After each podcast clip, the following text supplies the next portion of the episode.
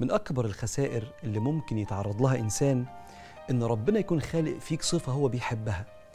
فتتعامل مع إنسان ما فيهوش الصفة دي فهو اللي يسلبك صفتك الجميلة والمنحة الربانية. مش أنت اللي تأثر عليه هو اللي يخسرك أخلاقك. مع أن المفروض العلماء بيعلمونا أن الإنسان بيكتسب حسن الخلق من رؤية المثل والضد. يعني رؤية الكريم والبخيل تعلمك الكرم فمن الكريم تقتبس وتتشبه. ومن البخيل تتعظ وتنفر وتتجنب. وخد بالك القابض على دينه كالقابض على الجمر والدين هو الخلق. فأخلاقك هي أغلى حاجة عندك المفروض تعافر عشان تحافظ عليها في مواجهة الإساءات اللي موجودة في المجتمع. وربنا سبحانه وتعالى علمنا إن دي صفة الرحمن أنه ثابت لا يتغير في صفاته الحميدة مع الكويس واللي مش كويس. والصالحين يتخلقون بهذه الصفة إن هم مش بيخسروا أخلاقهم على طول مع الناس الوحشة. شوف ربنا في القرآن يقول ويدرؤون بالحسنة السيئة أولئك لهم عقبى الدار يعني الجنة. هو مش بيواجه الخباثة بالمكر والكيد والكذب والخيانة. أنا بتعامل مع واحد خبيث لازم أنا كمان أبقى كذاب. قال لك لا. هو يواجه الخباثة بالجد والاجتهاد وتأمين النفس عشان يحمي نفسه من الأخلاق الخبيثة.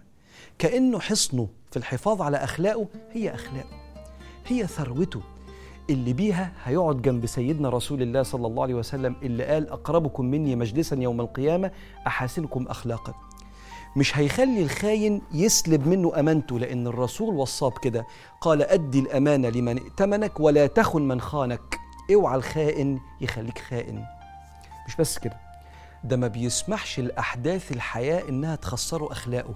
ودي وصية الرسول عليه الصلاة والسلام اللي قال وأهل الجنة ثلاثة ذو سلطان مقسط متصدق موفق. صاحب السلطان ممكن سلطانه يخليه ظالم لكن لما ما يسمحش للسلطان يكون أقوى من أخلاقه ويبقى مقسط يعني عادل متصدق موفق يبقى ما خسرش. ورجل رحيم القلب لكل ذي قربى ومسلم هو مع الكل رحيم القلب.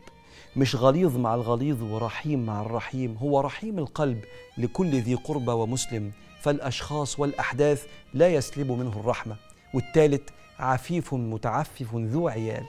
يعني شخص فقير وعنده عيال بيصرف عليهم لكن فقره الشخص ده ما سمحلوش إن الفقر يسلب منه العفة يعني الإيد الشريفة التي لا تسرق. وبكده بقوا أهل الجنة. وإحنا يا جماعة في الزمان ده زمن قلة عبادة. لكن اللي عباداته قليلة يحافظ على أخلاقه ما يسمحش ابدا حد يسلبه أخلاقه. ليه؟ لأن سيدنا رسول الله صلى الله عليه وسلم قال إن المؤمن ليدرك بحسن خلقه درجة الصائم القائم. الصايم اللي ما بيفطرش والقايم اللي مش بينام اللي عنده حسن خلق ومش بيسمح لا للأشخاص ولا للأحداث إنها تسلبه حسن الخلق ده هيجي يوم القيامة مع كبار العباد وده حلمنا كلنا. فاللهم إنا نعوذ بك من زوال الأخلاق ونعوذ بك من النفاق والشقاق بلطف منك ورحمة يا رب العالمين.